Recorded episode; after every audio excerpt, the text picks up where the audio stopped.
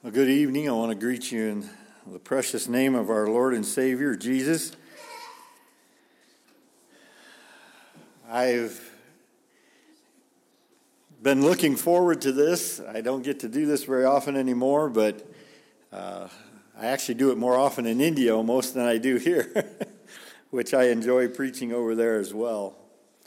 Um, I've entitled my message tonight, What Am I Aiming For? And when I get about done with this message, you're probably going to wonder when's he going to talk about what he's aiming for?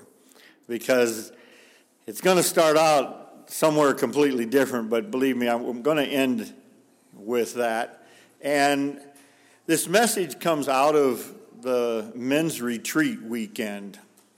And for those who were there, you know that we talked about uh, we had a guy named Jay Mast from Hicksville, Ohio, who talked about active availability.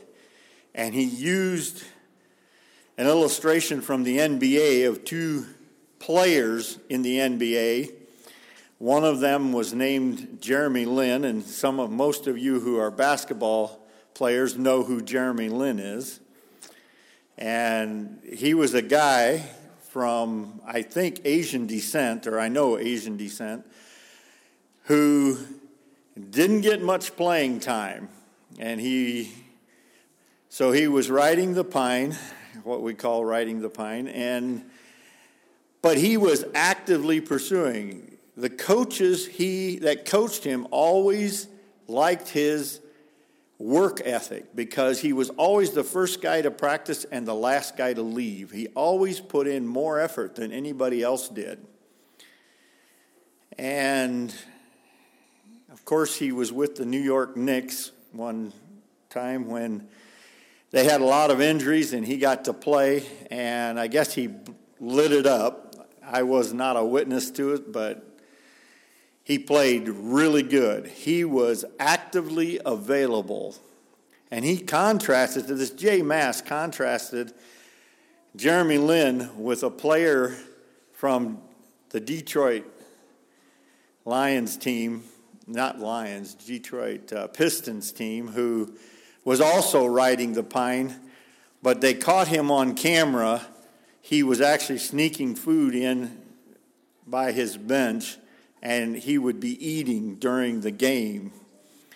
And uh, he was not, he did not have the work ethic, and he literally was not a good player when the time came to get into the game. He was not ready. So when we talk about active availability um, in our men's retreat, we talked about a lot of the things that Merlin is preaching about and what how prepared are we? But I want to start tonight in 1 Corinthians chapter 15 because it leads us to where we are going. And in 1 Corinthians chapter 15, Paul is, is writing to the Corinthians here, but he's talking about the resurrection of Christ. And I realize tonight that that's not really an issue for you and I. We know that Christ was resurrected, our faith is in that. But I need to get to the second half of this chapter and look at some of the things that he talks about. He contrasts some very interesting things here. In the first 11 verses here, he talks about Christ's resurrection and he talks about the evidences of it the witnesses, the people who were there who seen it. Okay? And then the second section of this thing from verse 12 to verse 34 he does a little bit of an explaining to the Corinthian church because some of them were struggling with believing that there was a resurrection. And he explains this whole situation and how the resurrection of Christ, first of all, if there is no resurrection of Christ, we don't have salvation. We don't have anything to build our faith on. And then he talks about if Christ is resurrected, then we will also be resurrected. And then starting in verse 35, which I want to read here, this next section. Um, he explains what our resurrected body will consist of. He says, But someone will ask, How are the dead raised? With what kind of a body do they come? You foolish person, what you sow does not come to life unless it dies, and what you sow is not the body that is to be, but a bare kernel, perhaps a wheat or some other grain. But God gives it a body as He has chosen, and to each kind of seed its own body. For not all flesh is the same, but there is one kind for humans, another for animals, another for birds, and another for fish. There are heavenly bodies and earthly bodies, but the glory of the heavenly is one kind, and the glory of the earthly is another. There is one glory of the sun, and another glory of the moon, and another glory of the stars, for star differs from star in glory. So it is with the resurrection of the dead. What is sown is perishable, what is raised is imperishable. What is sown in dishonor is raised in glory. What is sown in weakness is raised in power. It is sown a natural body, it is raised a spiritual body. If there is a natural body, there is also a spiritual body. Thus it is written the first man, Adam, became a living being, the last Adam became a life giving spirit.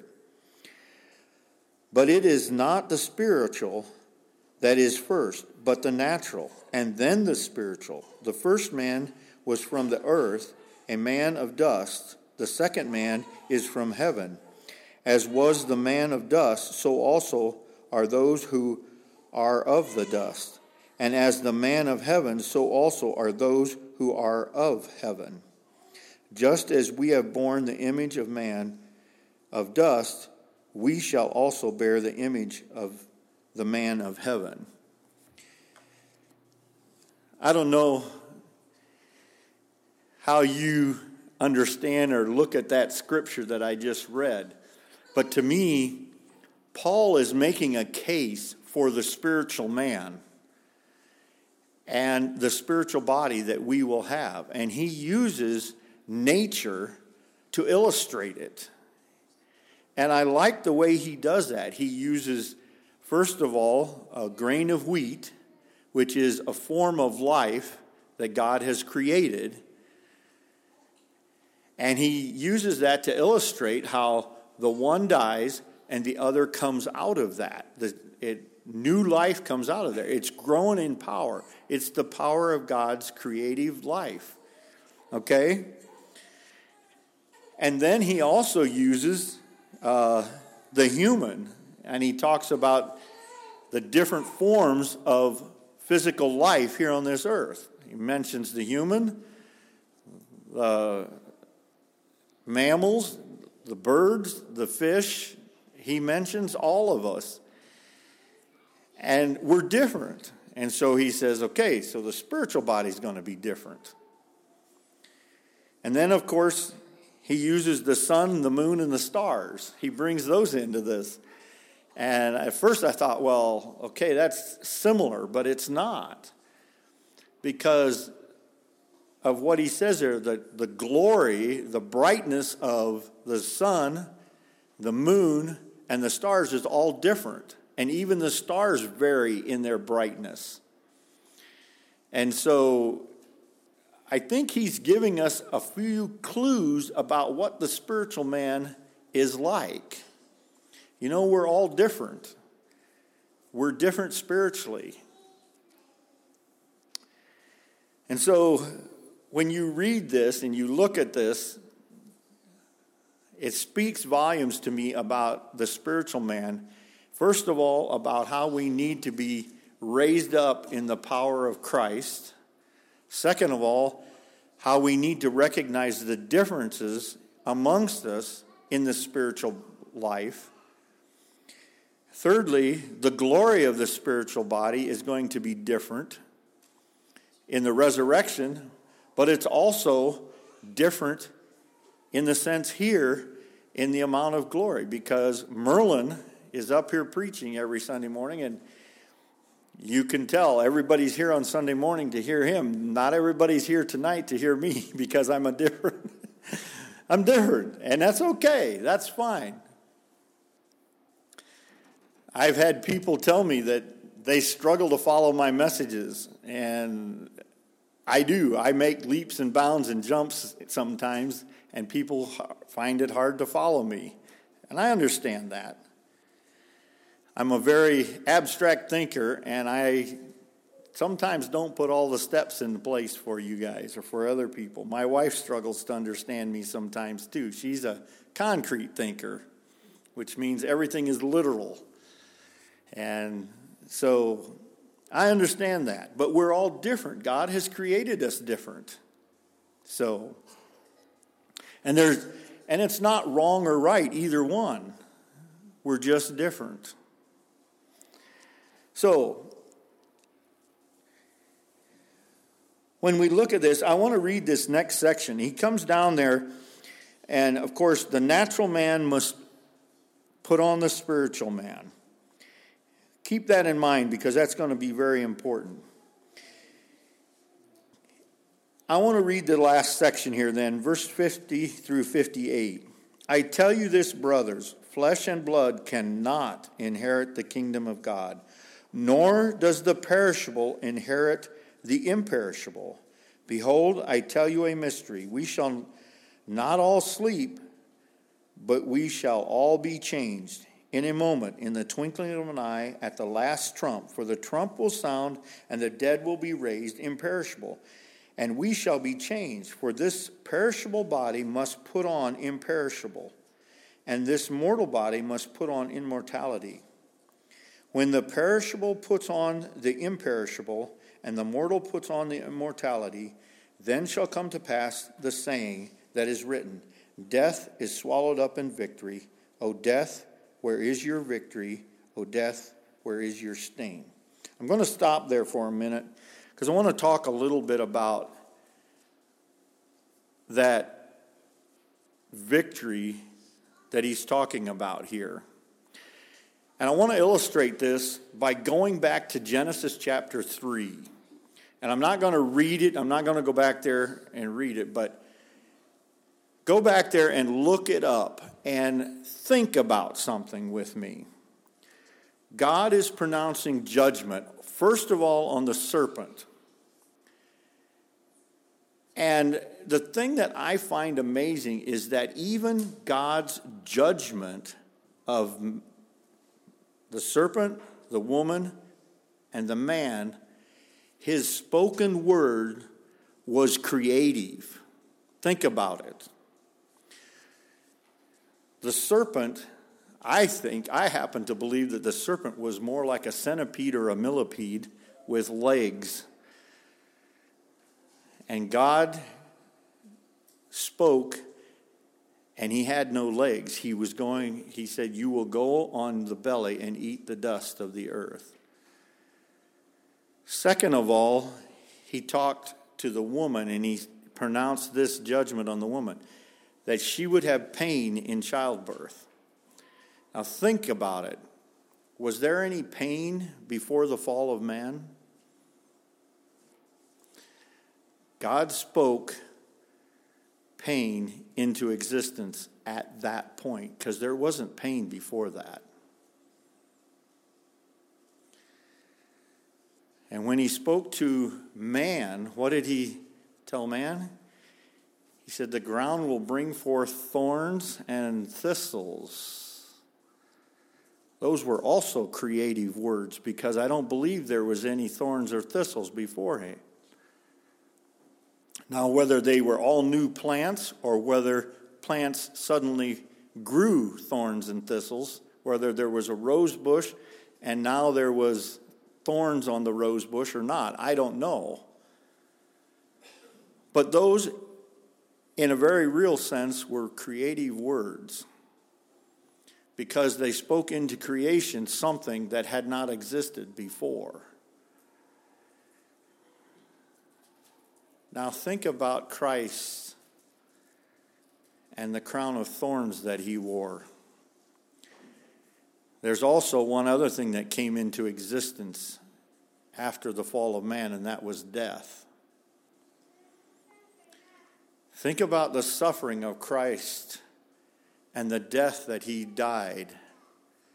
That was all because of the sin of man, the fall of mankind.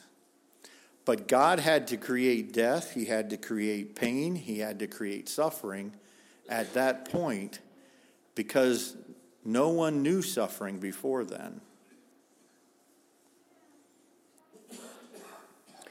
So, as you think about the natural man and the spiritual man, and we contrast those two, think about what that means for you and I. Yes, we experience death, we experience pain, and we experience suffering and persecution and things. And yes, those were brought into being because of sin. That's why this next portion of Scripture is so important to us tonight. Death is swallowed up in victory. What victory? The victory of Jesus Christ. We don't fear death anymore because Christ has overcome death. He was resurrected. Okay? Death, where is your victory? O death, where is your sting? The sting of death is sin. Think about that. The sting of death is sin. Sin came about because of man's unbelief. And death came about because of sin. And then it says, the power of sin is in the law. What does that mean to you and I today? Think about that. The power of sin is in the law.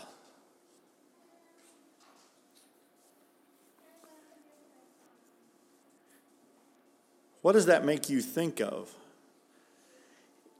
I looked it up in the King James Version and it says the strength of sin is in the law.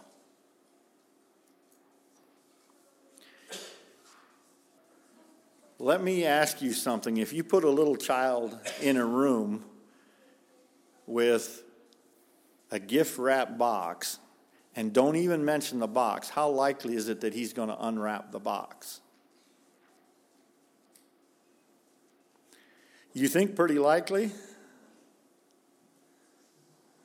He might, but tell him that he can't unwrap, unwrap the box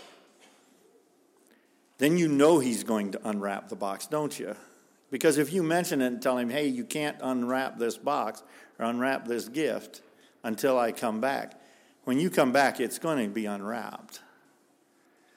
That's the power of sin in the law. Because when it's stated that it's wrong, then that's exactly what we want to do, isn't it? That's what the natural man wants to do. That's the difference between the natural man and the spiritual man. Because the spiritual man is not bound by the law. What does that mean to us? Think about it. How come can we not be bound by the law when we're walking in the Spirit? It's because we live and our desire is to do better than the law. That's what Christ's focus was when he was here teaching his disciples. He raised the standard of the law. You go back to Matthew, the Sermon on the Mount, Matthew 5, 6, and 7. It has been said of old, do this, but I say unto you, do this. Isn't that the power of the Spirit? Because we don't have the power to do that. But the power to do what Christ says is in the power of the Spirit. And the spiritual man can do that. Now, just in case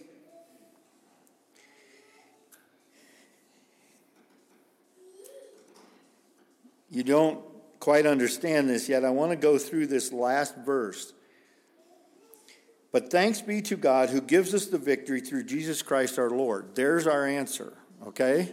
That is what makes it possible. That's what provides the power. It's in Jesus Christ, it's in the spiritual man. Now, therefore, my beloved brothers, be steadfast, immovable. I'm going to stop right there in the middle of this verse. What are we to be immovable about? Think about that. Because we're always talking about God moving us out of our comfort zone and going out there and doing something for, for Christ. But Paul is saying, be steadfast and immovable. But what are we supposed to be immovable about? Is it about the resurrection? Is it about the spiritual man? I don't think so. I think what we're supposed to be immovable about is our victory in Jesus Christ. It's all in Jesus Christ. And that's where our focus needs to be. That's where our aim is. Because in Matthew chapter 5, verse 48, the very last verse of Matthew chapter 5, he says, Be ye perfect as I am perfect. And I know that's not the exact words, but it says, You must be perfect as my Father isn't perfect. So think about this. How are we supposed to be perfect? We live here in the natural body. Do you and I have the capability of being perfect here on this earth? Don't answer that. Let's look at Colossians chapter 3. We, we need to keep moving here because I got a story to tell at the end that's going to take a little bit of time yet. In Colossians chapter 3, the verse the first 17 verses here, he talks about putting on the new self. He says, If then you have been raised in Christ, that's a resurrection we've been talking about, seek the things which are above, where Christ is seated at the right hand of God. Set your minds on things that are above, not on things on the earth. For you have died, and your life is hidden with Christ in God. When Christ, who is your life, appears, then you also will appear with him in glory. That's the resurrection. That's mortality putting on immortality. That's the perishable putting on the imperishable. Right? Okay. But when you've read this in the past, have you not thought that you were doing this is something that we do here? We put, on, we put off the old man and we're supposed to put on the new man when? Here, now. Right? Okay. Put to death, therefore, what is earthly in you sexual immorality, impurity, passion, evil desire, and covetousness, which is idolatry. On the account of these, the wrath of God is coming. In these, you too were once walked when you were living in them, but now you must put them all away anger, wrath, malice, slander, and obscene talk about from your mouth. Do not lie to one another, seeing that you have put off the old self with its practices, and have put on the new self, which is being renewed in knowledge after the image of its creator. Who is our creator? Christ. We are to be made new in his image.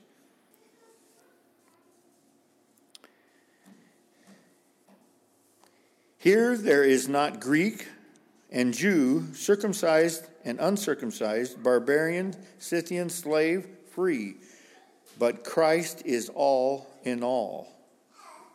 Okay? Christ is our one and only. That's what we're to be immovable about. He is my new life. My spiritual life is created in Him. up in heaven. So, put on then as God's chosen ones, holy and beloved, compassionate hearts, kindness, humility, meekness, and patience, bearing with one another. And if one has a complaint against another, forgiving each other as the Lord has forgiven you. So you also must forgive. And above all these, put on love, which binds everything together in perfect harmony. And let the peace of Christ rule in your hearts, to which indeed you were called in one body, and be thankful. Let the word of Christ dwell in you richly, teaching and admonishing one another in all wisdom, singing psalms and hymns and spiritual songs with thankfulness in your hearts to God. And whatever you do in word or deed, do everything in the name of the Lord Jesus, giving thanks to God the Father through him. That's a challenge, isn't it? That encompasses every part of our life. Now, if you think about Christ's words, to be perfect as God is perfect, how do we live this out?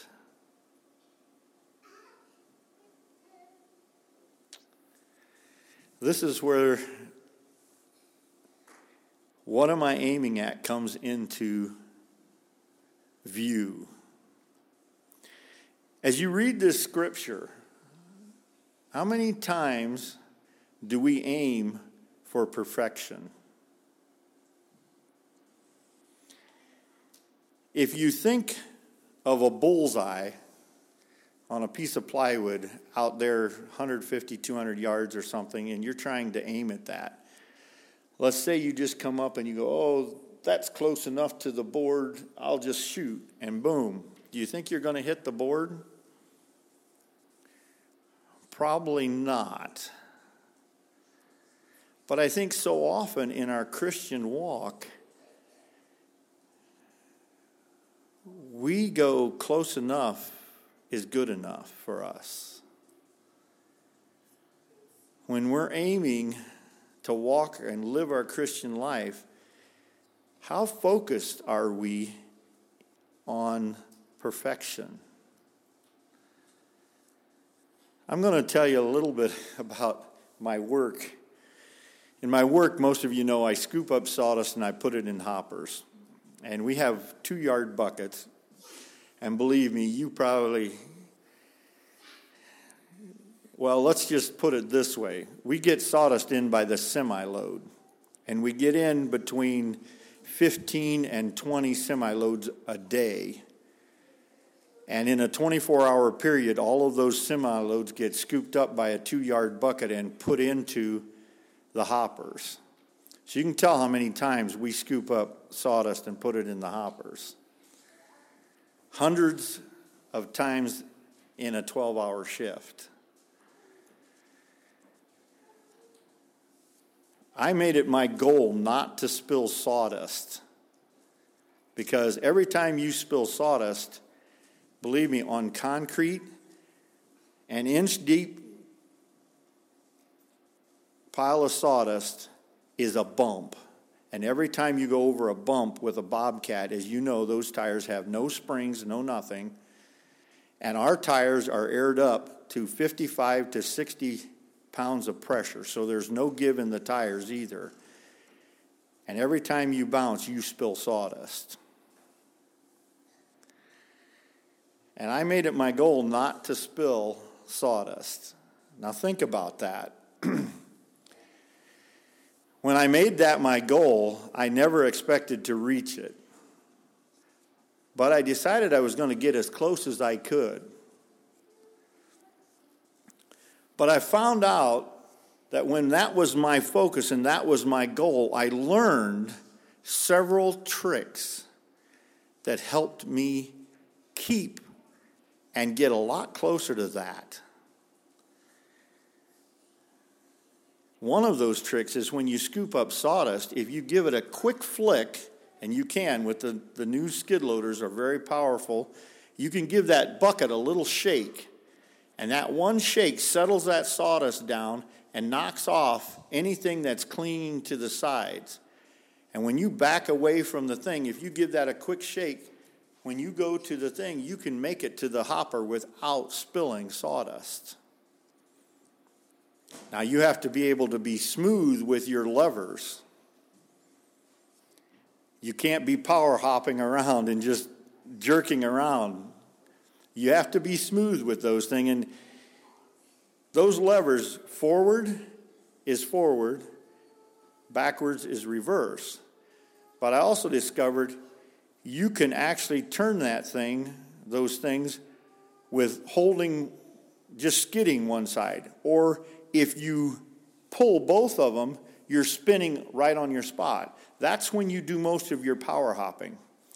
So when I'm backing up and turning, I'm only one of those levers is skidding, the other one is spinning because you don't power hop when you're doing that. So I, I've been operating a skid loader for 35, going on 40 years. And I started on the farm in 1981 was when we purchased our first skid loader. And I've learned a few things. On the farm, it was sloppy, soupy manure that I didn't want to spill. Here, it's sawdust, and they're a different they're a different ball game, literally. But the same thing is true. It's smoothness of operation. But let's say, and I've seen it with many other guys there at work, they don't have a goal of perfection, of not spilling sawdust. They don't have that goal. You should see what it's like when they operate a skid loader. Because they go into the pile as hard as they can. They get as much on there as they can because they don't want to make any more trips than they have to. And when they go back, they're dribbling sawdust all along. And the second time they go, they're bouncing like this. And they get their bucket full and they bounce back. And by the time they get to the thing, they've lost a good portion of what they have in their bucket. And it's all spread along this nice, smooth concrete that we have there. If I happen to spill something, I always scrape it up the next time on my way to the pile. Now, I give this illustration not because I'm bragging about what I do. People, it's not about scooping sawdust, it's about where we're aiming for. And our spiritual life begins the day we profess and believe in Jesus Christ for our salvation. That's when our spiritual life begins. In my spiritual life, I am right around 48, 49 years old. And I have to look, well, actually, I'm older than that. I'm probably closer to 50 or 51. Um, but a lot of my spiritual life was not focused. It was not focused on being perfect like Christ was perfect. You understand what I'm saying? If we aim for mediocrity, we're not even going to make mediocrity. If we aim for perfection, we might make mediocrity or better if the power of the Spirit is strong in our life and we're listening to it. You know, Todd led songs tonight, and when I t- when he said what he was going to lead in songs, I told him, I said, You hear the Spirit speaking to you when you pick those songs? And he said, No. I said, Oh, yeah, you did. You didn't know you were hearing the Spirit speak. But think about Christ being our strong tower. And think about that last song Here I stand. Where? That was my message. And to me, that was not I mean, yeah, Todd was listening to the Spirit, but that was also a confirmation to me when I hear that he's leading those songs. This is the message I was supposed to preach tonight.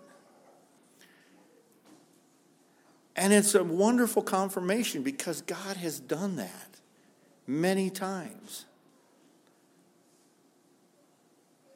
You see, the Spirit is about perfection.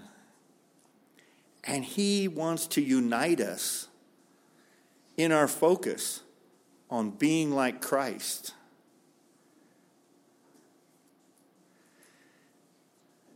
And I love coming tonight. I don't care about how many people are here because I know I'm blessed by this is this message was a bigger blessing to me than it probably will be to you because I'm the one that God birthed this message in. But I want to challenge us. What are we aiming for? Are we aiming in our spiritual life towards perfection in Christ? Because if we're not putting the effort into aiming, we aren't going to get close in our Christian walk, in our spiritual walk. We need to have our focus focused in on Jesus Christ, like we sang, and being willing to stand, knowing and trusting, and being immovable in the fact that Christ is my life. My spiritual life is born in Him, it started in Him, and I need to live my spiritual life. It starts, it has started already for all of us who believe in Jesus Christ. Our spiritual life has started. Now, no, we're not going to be perfect, and we're not going to put on the imperishable until Christ returns. I'm not saying that. We are not bringing God's kingdom here on this earth, although we are representatives of God's kingdom.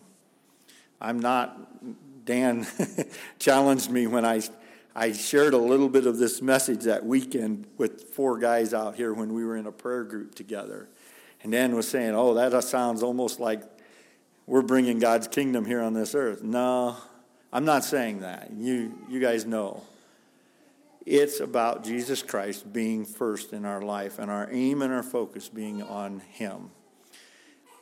That's what brings our spiritual life a lot more peace, a lot more consistency, and a lot more steadfastness and immovable. You know, yes, God can move us and He needs to move us. Not that we're not going to be active in the kingdom. We are, because God's going to use us if our focus is on Jesus Christ. And we're doing what this these last uh, six or six verses here that talk about in Colossians chapter 3, verses 12 through 17. You know, it's going to make our life, our spiritual life, a bunch more meaningful when we're doing these things. When we're singing psalms and hymns and spiritual songs with thankfulness in your hearts to God. And I trust that you were doing that tonight because it really blessed me when we sang those songs because every point that I had here was in those songs. If you went back and looked at them after I preached the message, now you would see how much of those songs had my message in it. It was all about. So I hope you were encouraged tonight. I, I don't want to be a downer about this. I want this to be an encouragement to us that in our walk, we're focused on Jesus Christ. So praise the Lord. Let's pray. Heavenly Father, I thank you for your word. It is our life, it gives us life. And Lord, I love the way your Spirit leads and guides each one of us in our walk with you. And I trust, Lord, that as we go about our work this week, that we can be focused on who Jesus is and how we can follow him. Lord, narrow our focus to those things that we are weakest in because in our weakness he is strong. And Father, we want to be careful to give you the honor and the glory in all things. I pray in Jesus' precious name.